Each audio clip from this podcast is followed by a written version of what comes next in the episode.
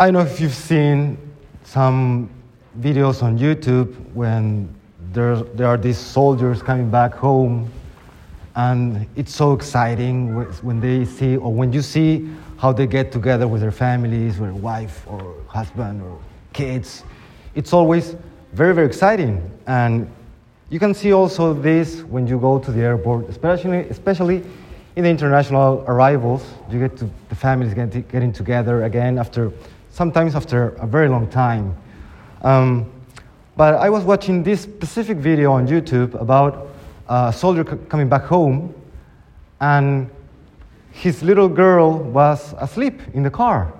And I don't know what she had done the day before or that day, but she was really, really, really drowsy.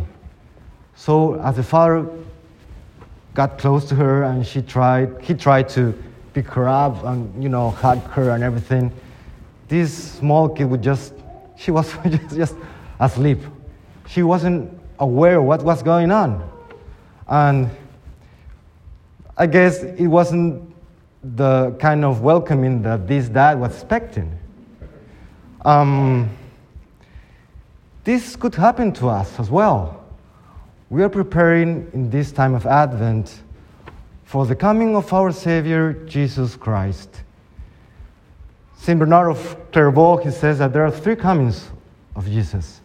The first one, around 2,000 years ago, which we specifically celebrate in Christmas.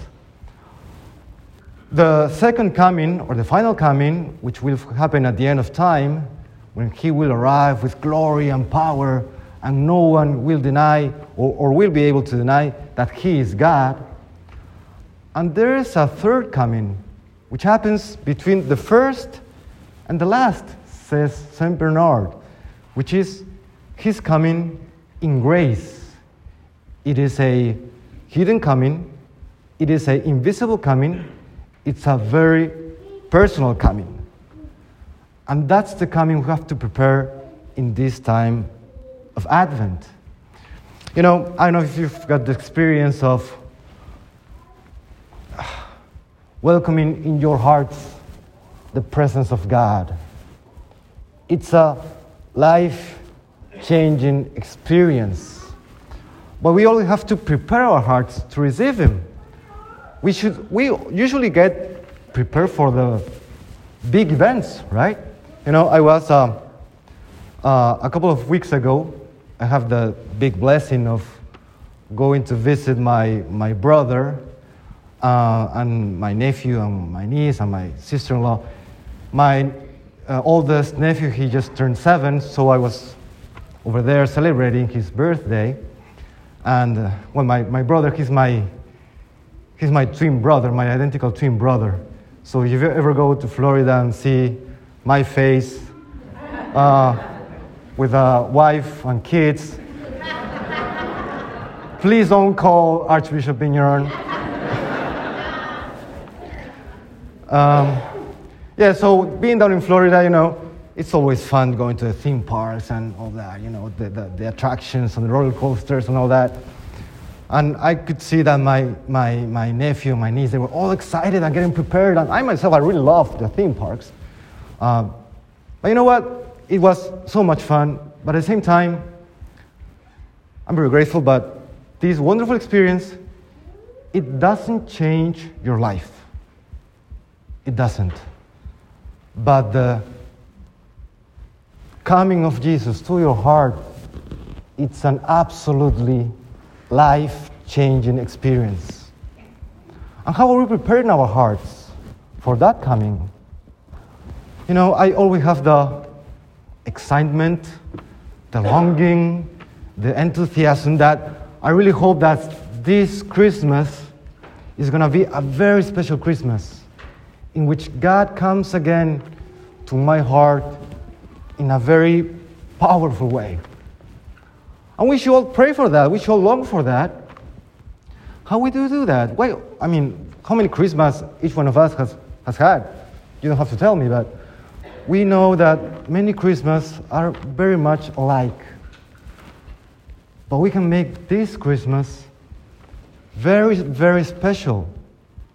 What do we need to do? St. Augustine says that Many times our Lord delays His graces because He's expecting for us, or He's, or he's waiting for us to enlarge our hearts. Because the size of the gift He wants to give us, it's so, it's so, it's so huge that we need to enlarge our hearts. Our hearts are too tight. We need to enlarge our hearts. How do we know that our hearts are tight? This happens to me. I don't know if this happens to you, probably as well. There can some times that I get to meet someone, and I don't know why. I say to myself, you know, I cannot be patient with this guy. I cannot love this guy. I cannot forgive this guy. The problem is not in the other, the problem is in me. The problem is that my heart is too tight. So, what do I need to do? What do we need to do?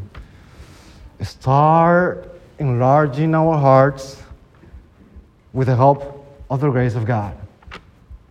And that's the very, very duty that we have in this time of Advent enlarging our hearts so we might be able to receive the coming of the Lord to our hearts, this life changing experience. You know, probably the, the, the older guy like, like me here can, can tell the difference. Do you remember when the TVs, they were just black and white? Yeah, they were okay. I mean, you could see very close the details. Um, but when the full color TV came around, you were watching the same, the same scenes, the same TV show, but in a very new experience. That's, in some way, what happens when we receive the coming of our Lord in our lives. Everything gets its color, everything gets its brightness, everything gets its beauty. That's the life changing experience that we have when we allow and we pray that our Lord com- comes to our hearts. And again, we can make this Christmas a very special one. If we just pray and make a big effort to enlarge our hearts, make a big, a big effort to forgive our neighbor, that annoying neighbor, to forgive all those who have wounded you, to love those who might seem to, in our, in our minds, unlovable that's, that's the way we enlarge our hearts. And just let me tell you one more thing. The big mystery we celebrate at Mass is also the coming of our Lord in the Eucharist. God Himself with us. How are we approaching the Eucharist? Where is it when we receive the communion, are we really aware that God is coming to us? That God is touching me? That God is entering into my soul? It is God, the Almighty, the one who can do everything, the one who can heal me of all my wounds. That Almighty, powerful, merciful God comes to me. Am I preparing my heart to receive Him worthily, fruitfully? Let's pray to the Lord that He grant us these graces, that He enlarges our hearts, and that He enlightens our minds so that we might be aware of the big, huge blessing that He's always bestowing upon us. May God bless us all.